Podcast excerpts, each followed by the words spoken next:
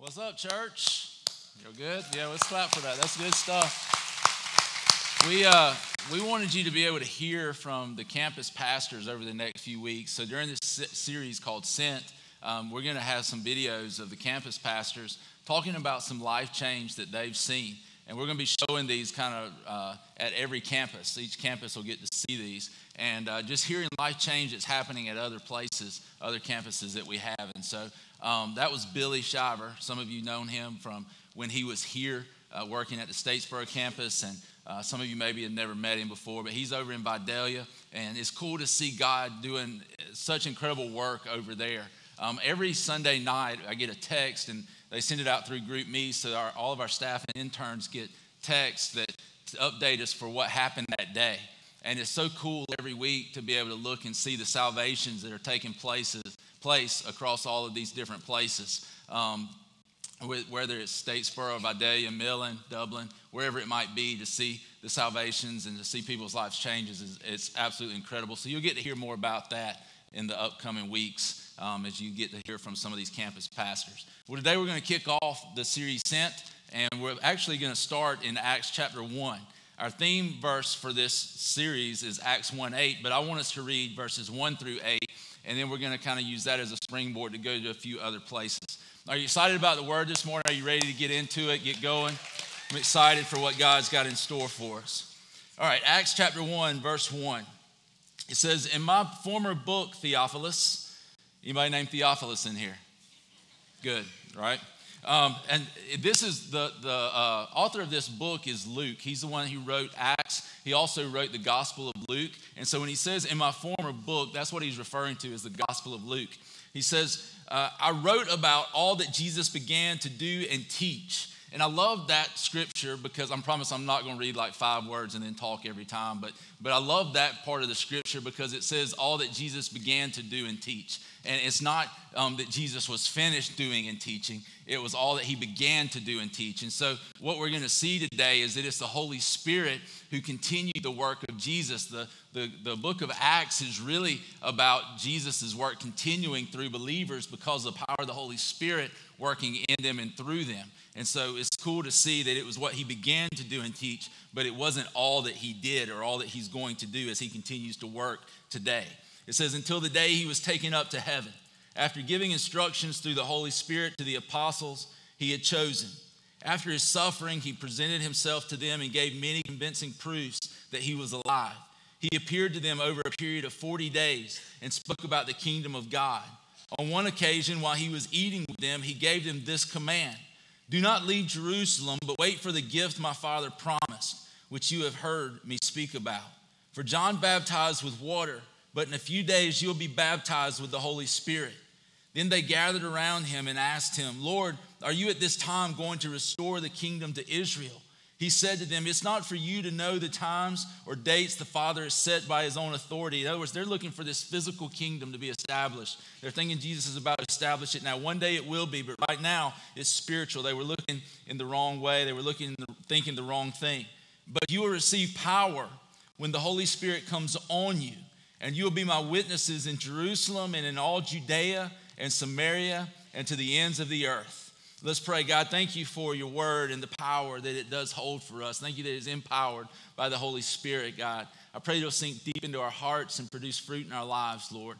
Holy Spirit, would you come now and just be very personal with us today, God? Would you, would you uh, work in our hearts in a very real way today, Lord, and draw us close to you? I pray that we would leave here full of you, overflowing with you, God.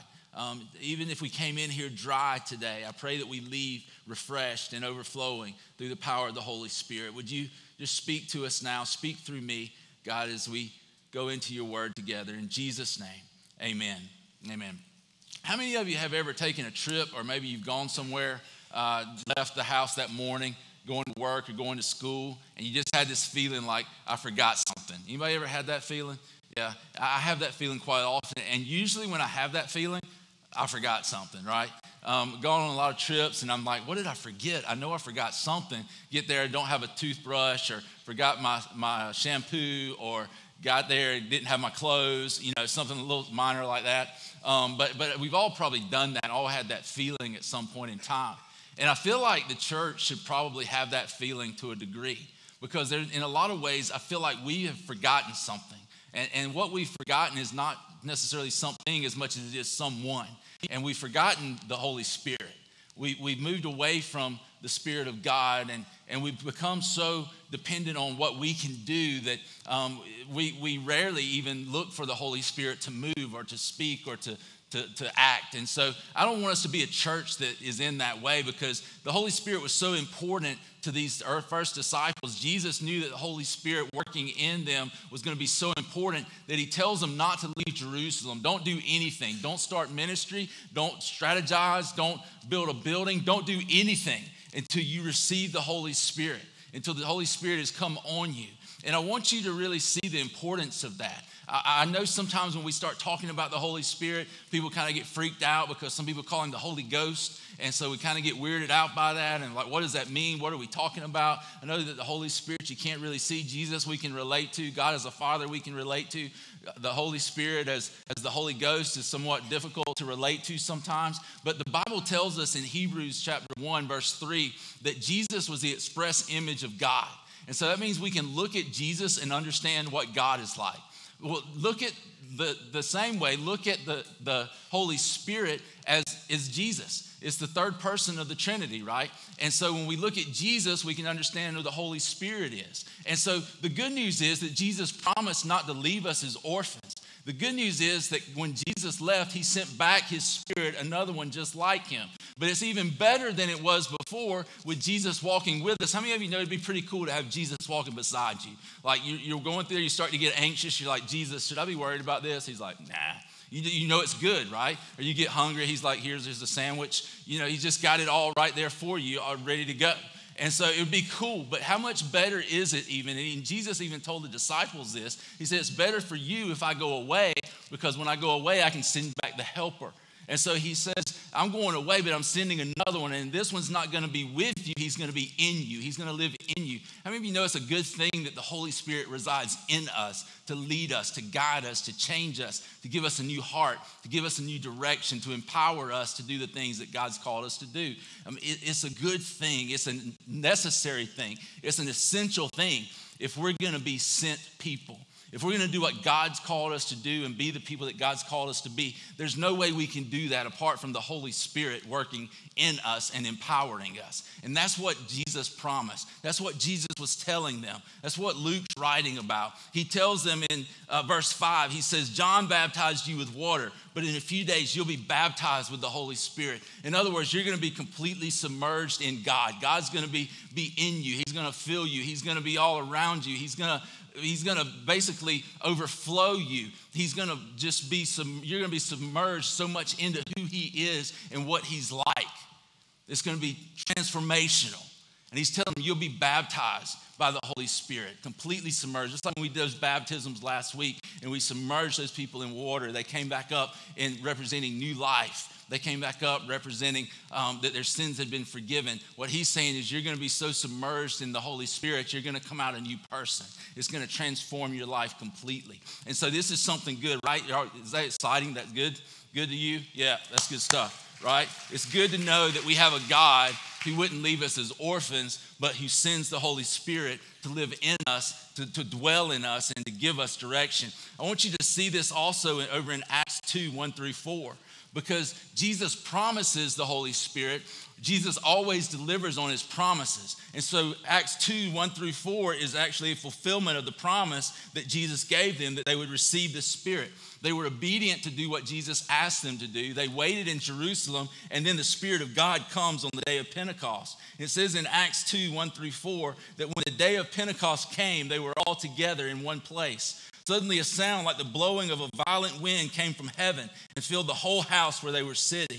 They saw what seemed to be tongues of fire that separated and came to rest on each of them. All of them were filled with the Holy Spirit and began to speak in other tongues as the Spirit enabled them. I want you to look at this scripture and not get hung up on the speaking in tongues because that's somewhat, some, sometimes that's what this whole passage becomes about.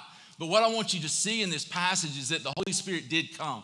Just as Jesus promised that he would come, the Holy Spirit came, and the Holy Spirit filled these believers. The other thing I want you to see is that when the Holy Spirit came, he came in power. It said that it was a blowing, like the blowing of a violent wind. He came in power to fill the place. He filled them with power. So there was an empowerment that took place. There was also a gifting that took place, the gift of, the, of, tongues to be able to speak these other languages. Um, it was given. And so they were gifted. And so I want you to see that the promise was fulfilled. I want you to see that they were empowered for ministry. And I want you to see that they were gifted to do the things that God wanted them to do.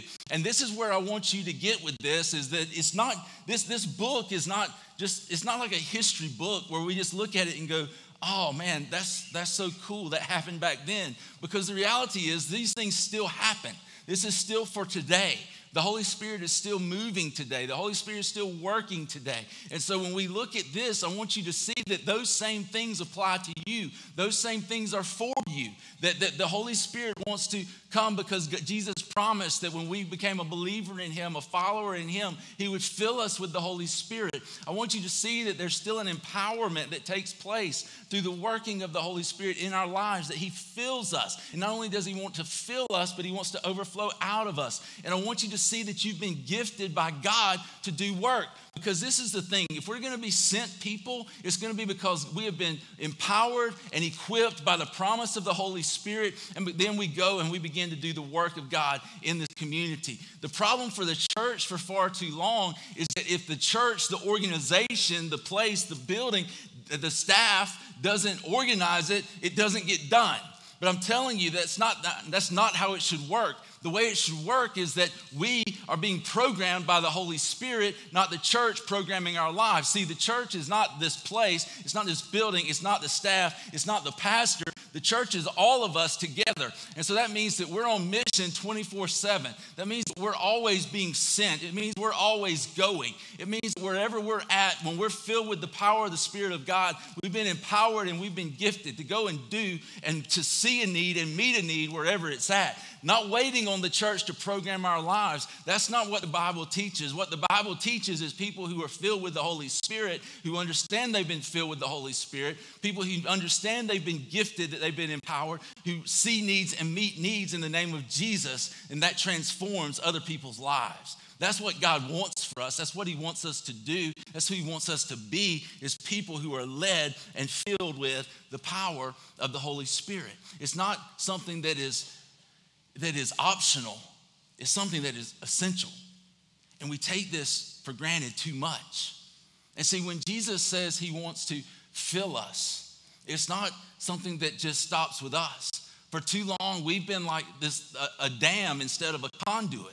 We, we, we've stopped the Spirit with us. We've stopped God's blessing with us. We've stopped God's work with us. We've become the end. When we're not the end, we're a means to the end. We're a means by which God wants to get his blessing to other people. Some, somebody's liking. I like that. Thank you. Somebody's with me. That's good to know.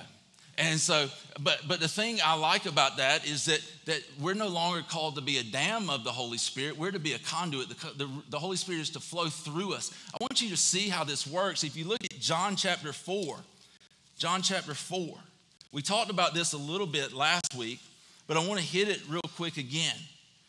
John chapter 4, Jesus runs into a lady, a Samaritan woman. Jews and Samaritans didn't get along, so Jesus and this lady weren't supposed to really interact but he runs into her. It says in verse 4 of John 4 now he had to go through Samaria, so he came down to a town in Samaria called Sychar, near the plot of ground Jacob had given to his son Joseph. Jacob's well was there, and Jesus, tired as he was from the journey, sat down by the well. It was about noon. When a Samaritan woman came to draw water, Jesus said to her, Will you give me a drink? His disciples had gone into the town to buy food. The Samaritan woman said to him, You are a Jew, and I am a Samaritan woman. How can you ask me for a drink? For Jews do not associate with Samaritans. Jesus answered her, If you knew the gift of God and who it is that asks you for a drink, you would have asked him, and he would have given you living water. Sir, the woman said, You have nothing to draw with, and the well is deep. See, the woman's looking at the obstacle in front of her. She's not looking at what Jesus wants to do in her. What I want us to do is to be able to get our eyes off the obstacles that we think is going to keep us from becoming what God wants us to become and get our eyes on the one who can remove the obstacle and get us to the place He wants us to be. That's the thing we need to do is quit looking at the obstacles and letting the obstacles dictate who we're going to be or what we're going to become when we have a God who says if we have faith the size of a mustard seed that we can move mountains, right? And so she's looking at the obstacle. You don't have anything to draw with. The well is deep. Where can you get this living water? Are you greater than our father Jacob who gave us the well and drank from it himself, as did also his sons and his livestock? Jesus answered, Everyone who drinks this water will be thirsty again. But whoever drinks the water I give them will never thirst. Indeed, the water I give them will become in them a spring of water, welling up to eternal life. The woman said to him, Sir, give me this water so that I don't get thirsty again and, and have to keep coming here to draw water. And so she's missing the whole point. But I think we oftentimes miss the whole point as well. Jesus is trying to tell her, look, if you will trust in me, if you open your eyes to see who I am, if you'll put your faith in me, if you'll, if you'll become a disciple, if you'll follow me, if you'll put your trust in me, then I'm going to give you something that's going to satisfy you like you've never been satisfied. If you keep reading, you find out the lady had been married five times. She was living with another man. She was not, still not satisfied. What Jesus is trying to show her is that I'm the one who can satisfy you. He's trying to say, listen, I'll put my spirit in you. It's it's going to well up in you um, to eternal life. It's going to be something that satisfies, that quenches your thirst forever. It's going to be something that, that you've never experienced before. And I wonder how many in here have experienced the grace of God in such a way, the outpouring of God's Spirit in such a way that it truly satisfies. It's kind of a funny thing because once you get a taste of it, you always want more. So it's satisfying on one hand, but you long for more of it on the other. And so, what we need to do is be people who are being filled with God's Spirit, who are pressing into Jesus, wanting to know Him, and realizing that He wants it to well up into in us. He wants to fill us with the Spirit. But it doesn't stop there. If that's not if that's not good enough, listen. God wants to do more. There's more that God wants to do. So look at John chapter seven. So we see there that the Holy Spirit he, he promises it will fill us it will satisfy us. It will be our, what we need it to be. It will, will quench our spiritual thirst. It'll satisfy our hearts in the deepest places. But in John chapter 7, Jesus has gone to the, the Feast of Tabernacles. It's a festival that they have every year. And so it says on verse 37 on the last and greatest day of the festival, Jesus stood and said in a loud voice, Let anyone who is thirsty come to me and drink. Whoever believes in me, as the scripture has said, rivers of living water will flow from within them. By this he meant the Spirit, whom those who believed in him were to later receive. Up to that time, the Spirit had not yet been given since Jesus had not yet been glorified. But Jesus says this He says, Whoever believes in me, as the scripture said, rivers of living water will flow from within them. And so I want you to see this, that this is really even taking it a step further. He's saying, Not only am I going to fill you, not only am I going to satisfy you, but I'm going to do such a great work for you. I'm going to do a, such a great work in you that I'm going to then do a great work through you. And so we see that the Spirit fills us, it comes in to satisfy us, but it doesn't stop there. We don't block it there, it begins to flow out of us. And it's not a situation where Jesus wants us to be filled up and then poured out, filled up and then poured out. It's a situation where he wants us to be filled so much that there's an overflowing of the Holy Spirit of God in our lives. Does that make sense?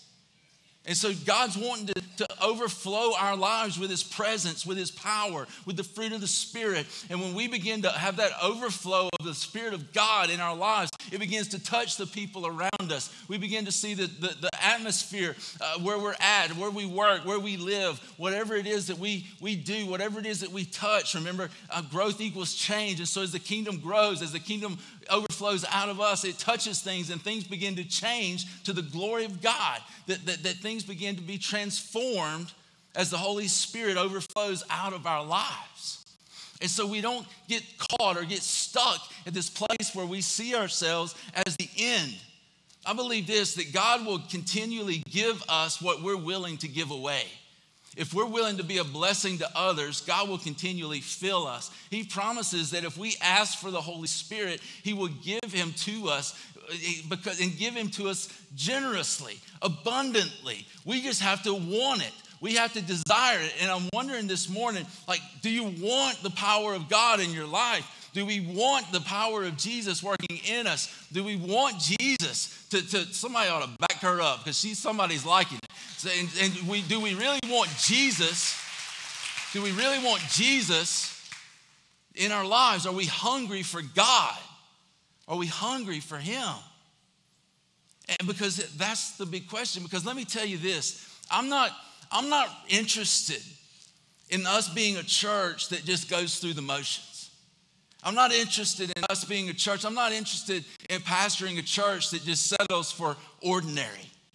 I think God does extraordinary things, and I want to see Him do extraordinary things. I believe the power of God is still working today. I believe Jesus was a healer 2,000 years ago, and He's still a healer today. I believe Jesus was a deliverer 2,000 years ago. He's still a deliverer today. I believe Jesus was breaking chains off of people's lives 2,000 years ago. He's still breaking chains off of people's lives today. I believe the Holy Spirit was doing incredible works in people's hearts 2,000 years ago. He's still doing incredible works in people's hearts hearts today. He's still working today. He's still the same God he was then. He's the same yesterday, today, and forever. He never changes. And so he's still working in people's lives in these ways. But are we hungry to see him? Because I don't want to waste my life doing ordinary church when God's called us to do something that's extraordinary.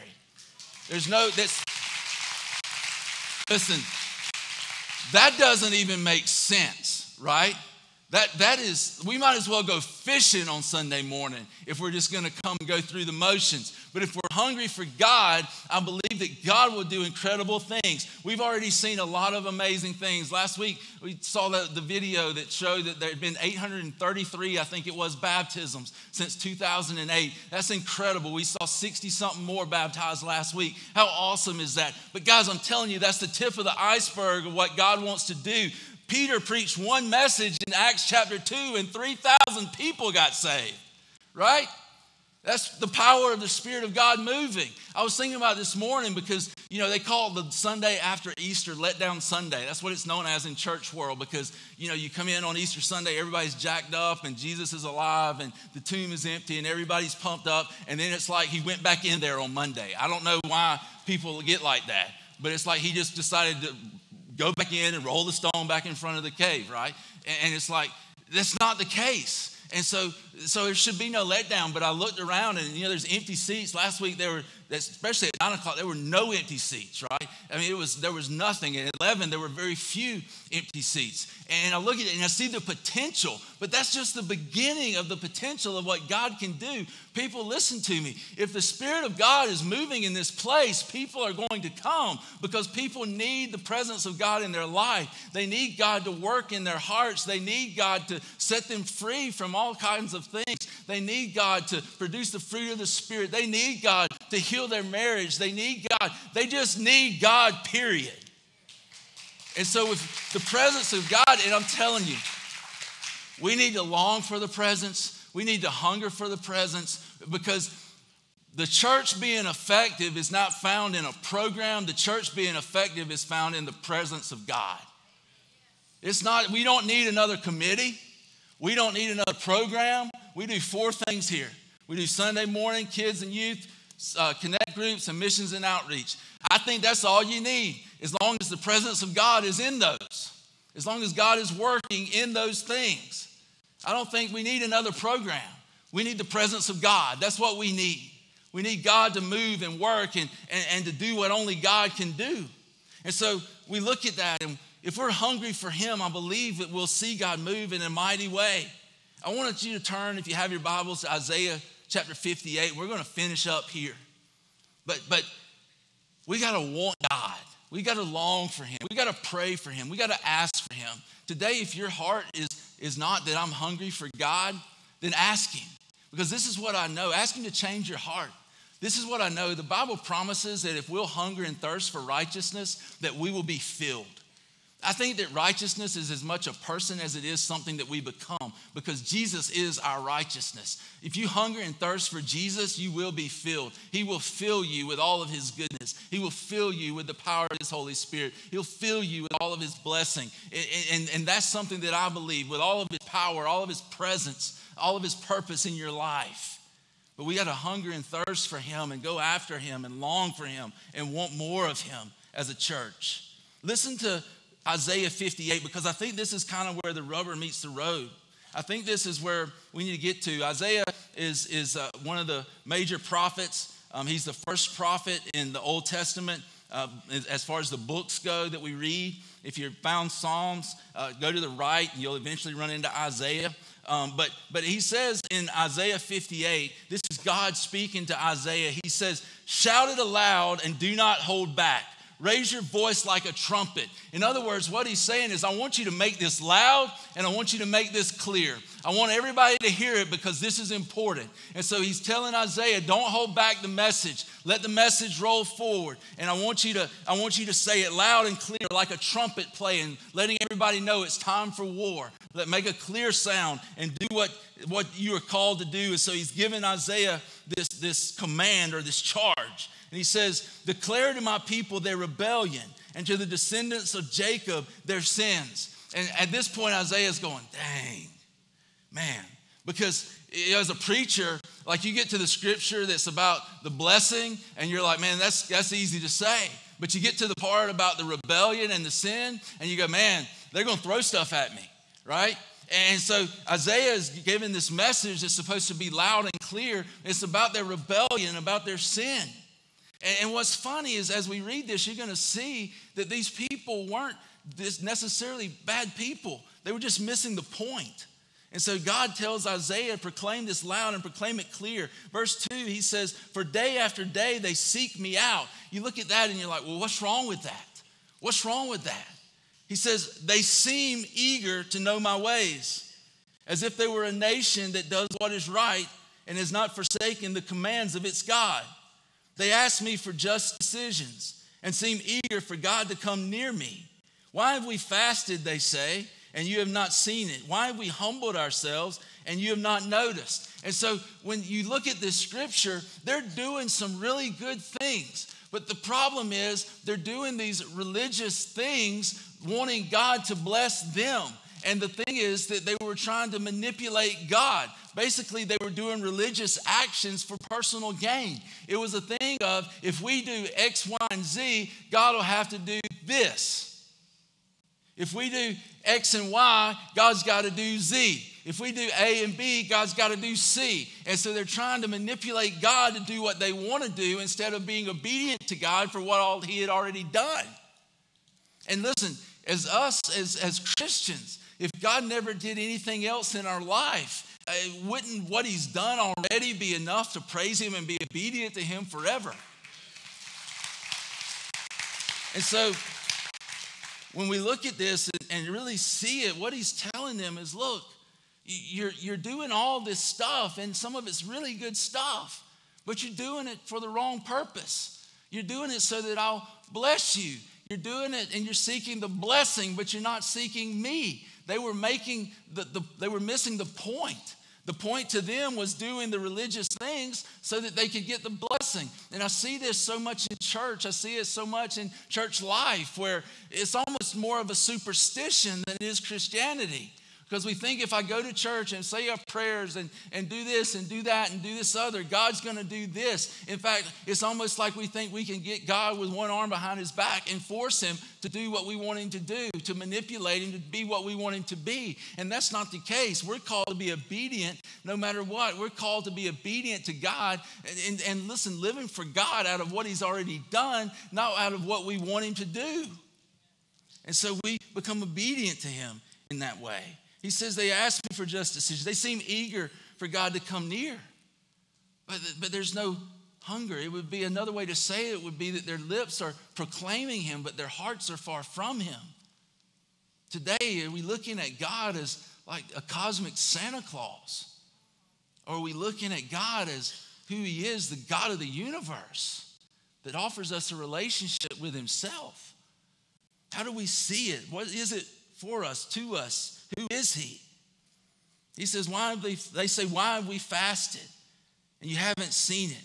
Why have we humbled ourselves and you have not noticed? Yet he says, On the day of your fasting, you do as you please. This is how we know they weren't drawing near to God. Their hearts weren't being changed to be like God's. They were doing the religious stuff, but they weren't, their hearts weren't being transformed. We talked about last week how religion can't transform your heart.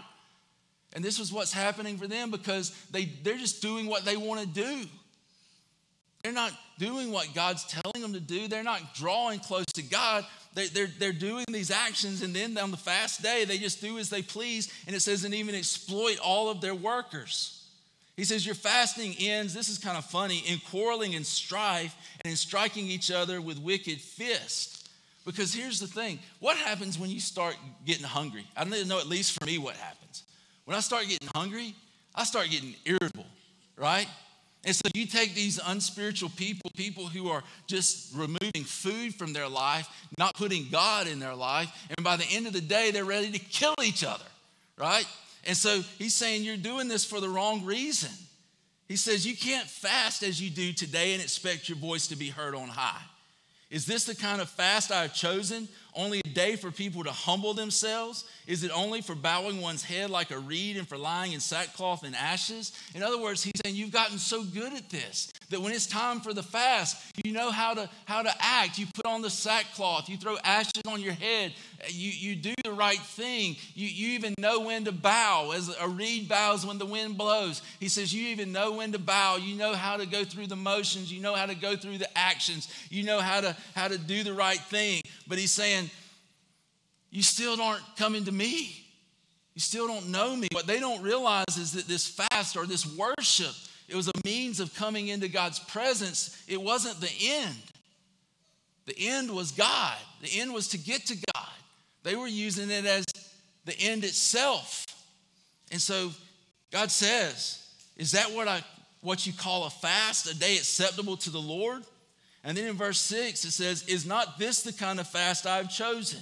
To loose the chains of injustice and untie the cords of the yoke, to set the oppressed free and break every yoke. Is it not to share your food with the hungry and to provide the poor wanderer with shelter? When you see the naked, to clothe them and to not turn away from your own flesh and blood. So he's saying, look, if you're really pressing into me and I'm really in your life and I'm really working, this is the kind of things that you're going to do. He's saying this will be the fruit of your life, that you're going to loose the chains of injustice. You're going to untie the cords of the yoke. You're going to feed the hungry. You're going to shelter the, those who have no shelter. You're going to see the naked and you're going to clothe them. And you're not going to wait on somebody to program that for you for you to do it. You're going to see a need and meet a need because God's working in you. You're going to see a need and meet a need because God's working through you. You're going to see a need and meet a need because John chapter 4, the Spirit of God is welling up inside of you. You're going to see a need and meet a need because John chapter 7, the Holy Spirit is flowing out of you into the lives of other people around you. And He's saying, This is the type of fast I'm talking about. This is the type of action I'm talking about. But this type of action comes from engaging God, it comes from knowing God, it comes from God transforming our hearts. And He says, basically, just, just take care of people, love people like I love people. See a need, meet a need. And that's what he calls us to do. If we're going to be sent in this community, that's how we're going to be sent.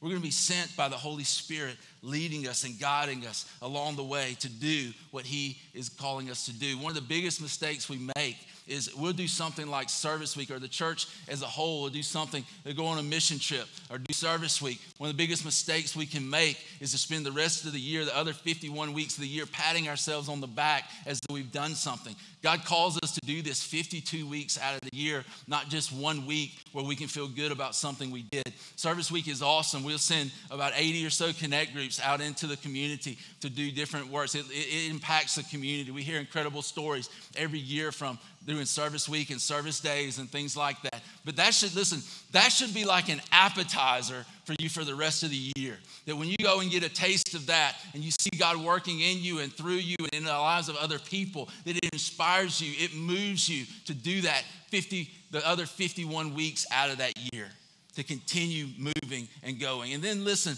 he says, if you press into me, then these are the things you're going to do. If you press into me and you get your, your, your order right, not that you do the religious things and think I'm going to bless you, but you really come after me, he says, then I'm going to bless you. He says, then your light will break forth like the dawn. He's saying, in other words, like, like the sun coming up in the morning, there's going to be new life. It's going to be a new day. You're going to get a new start, a fresh start every day. Your light's going to break forth like the dawn, bringing new life to you, bringing new life to those around you. He's going to bring new life into us. And he says, and your healing will quickly appear. In other words, there's going to be restoration that takes place. There's going to be restoration in our lives, restored back to, to what? What are we being restored to? We're being restored to the image of Christ, what we were initially created for anyway, to be more like Jesus. He says, Then your righteousness will go before you, and the glory of the Lord will be your rear guard. He's saying the righteousness of God's going to prepare the way for you. The Bible tells us that God's already prepared good works for us to do. He says, listen, if you'll if you'll do this, God's God's righteousness is going to go before you. He says his glory is going to be your rear guard. How cool is that to know that God's got our front, to know that God's got our back. And if God's got our front and God's got our back, then what do we have to worry about in the middle? Nothing. Nothing. I wonder how many times, how incredible is it? How awesome is it that, that, that God is watching our back? I wonder how many times, and you think about how many times has God protected me when I didn't even know that He was protecting me, right? How many times has God looked after me when, when I was living stupid and even today, you know, I can still be prone to do stupid things, uh, that God has just watched after me protected me when I didn't maybe even know it. I think about it in regards to my six year old. How many times have I protected him and he has no clue? Every time we walk out of a store going into the parking lot, first thing I do is I grab his hand. Why? Because I know my six year old, he'll be running around there uh, like he's lost his mind, uh, you know, probably hurting cars, cars not hurting him.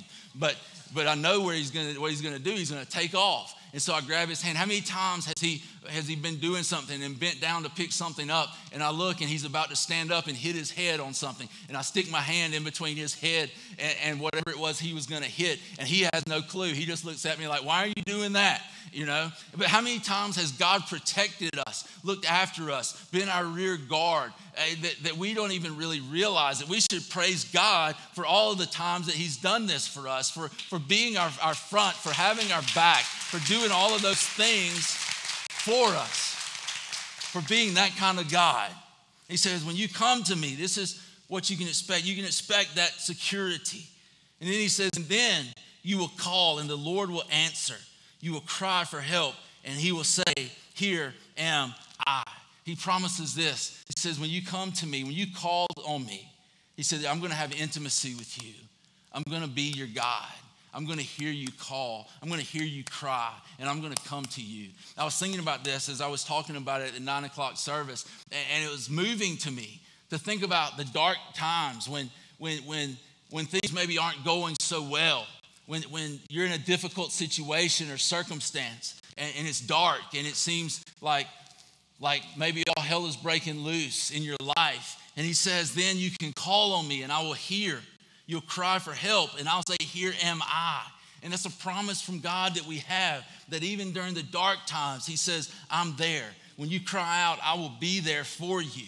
And, and, and I love the thought of God being there for us when we call because that's what He wants to do. He promises if we'll draw near to Him, that He'll draw near to us. He says, if you'll do away with the yoke of oppression, with the pointing finger and malicious talk, in other words, just quit tearing people down, treat people the right way. And if you spend yourselves in behalf of the hungry and satisfy the needs of the oppressed, he says, then your light will, will rise in the darkness and your night will become like the noonday. And so he's saying this darkness is going to flee, just like it, the darkness flees when the sun comes up, and at noonday there is no darkness. He's saying, Listen, I'm going to set things in order. I'm going to put things right. I'm going to let my light shine on you. He says, The Lord will guide you always, giving you direction.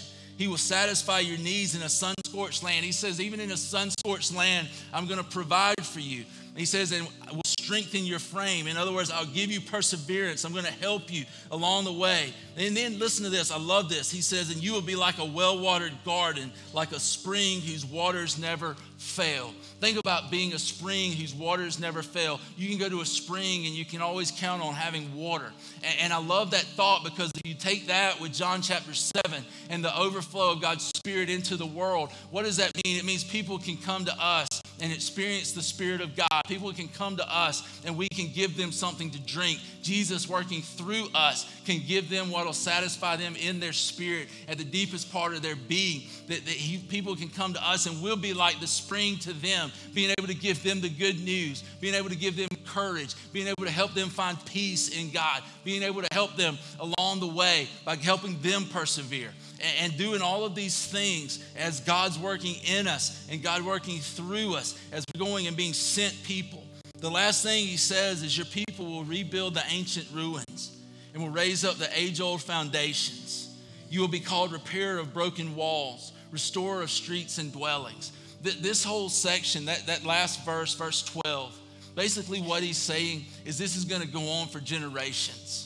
What's been torn down is going to re- be rebuilt. And for generations, this is going to happen. And, and, and what I want you to see is that the things that God does through us now, it has an impact that goes on. It excites me to think about this that the things that, that, that, God's doing in me, that the things that God's doing through me, that the things that God's doing in you, and the things that God's doing through you are going to impact generations to come, are going to impact my children and my grandchildren and my great grandchildren and their children and their children as an ongoing legacy and an ongoing movement of God that, that I believe in my heart God wants to do to continue moving down the, down the line, to continue seeing generation after generation transformed by the power of God. See, I don't believe this. I don't believe our kids have to go off and live like hell one, to one day come back. If they do, that's fine. I believe that God can grab hold of their heart right now, even in middle school, even in elementary school, even in kindergarten. I believe that God can grab hold of their heart right now and get them on a track to live for Him. I believe they're not going to be perfect. I don't expect perfection. But what I do believe is that our God is big enough to transform their heart and put them on a path to live for righteousness every day of their life. I, I, I just believe it. I, I have to believe it in faith with my six year old, but I believe it, right? It's, it's good. God's good. And God wants to fill us, He wants to overflow us into this world that is so thirsty for something real. Guys, we got to be real with this. They're thirsty for something real, something authentic. We want the real thing. I want the real thing, the power of God. Are you hungry today for the power of God? Are you thirsty today for the power of God? Because if you hunger and thirst for righteousness, you'll be filled. It's a promise of God, just like it was a promise to those first disciples in the book of Acts. It's a promise to us that God will fill us. God will satisfy us. God will overflow us. We just got to draw near to God. We just got to draw near to God. There's two, two things I think about with this. One is that when you're saved, when you are saved, when you put your faith in Jesus, you begin to trust in Jesus for the first time in your life. The Spirit of God comes and fills you. You are given the Holy Spirit. When you give are given the Holy Spirit, you receive the Holy Spirit of God at that moment. There are also subsequent fillings of the Holy Spirit. You see in Acts chapter 2, the, these people are filled with the Holy Spirit. In Acts chapter 4, the, the people are filled again with the Holy Spirit. So there's a constant filling so that it overflows out of our life. Um, Ephesians 5.18, it says, do not be drunk with wine, but be filled with the Holy Spirit. When it says be filled with the Holy Spirit, it means be being filled. In other words, it's a continual thing, a continual happening, to be being filled with the Spirit of God. And so when we look at that, I, I, want you to understand that because I think there's two, two places we can be today. One is some of, some of us in here need to come to a relationship with Jesus so that we are filled with the Holy Spirit for the first time, so that God is able to rule and reign in our lives to flood us with His Spirit.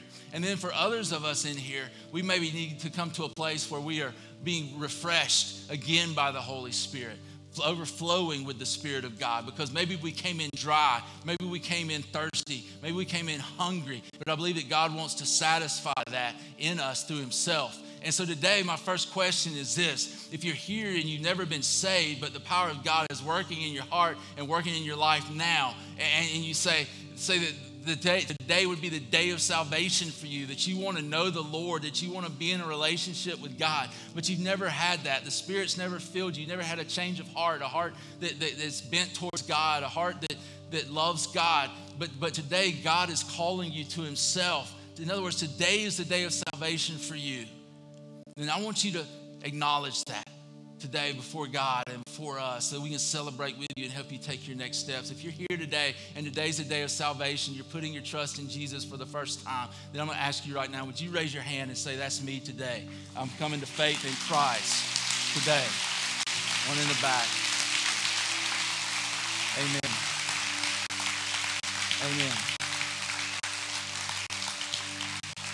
Amen. We got a gentleman in the very back back there. Somebody would be willing to pray with him. That'd be awesome. That would be good. Who else? Today's the day. I saw two hands. Who else? You know that today's the day for you that you go from death to life in Christ through the power of the Holy Spirit working in you. Sir, would you stick your hand up real quick just so they can pray? There's another. That's good. That's awesome. Praise God.